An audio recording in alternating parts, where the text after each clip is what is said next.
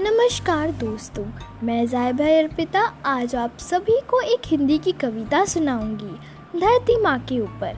तो चलिए शुरू करते हैं। धरती माता, धरती हमारी माता है। माता को प्रणाम करो। बनी रहे इसकी सुंदरता, ऐसा ही काम करो। आओ हम सब मिलजुल कर इस धरती को स्वर्ग बना दे। देख सुंदर रूप धरा का, क्रूपता को दूर भगा दे। नैतिक ज़िम्मेदारी समझकर, नैतिकता से काम करे। गंदगी फैला भूमि पर, माँ को ना बदनाम करे। माँ तो है हम सबकी रक्षक, हम इसके क्यों बने भक्षक? धन्यवाद।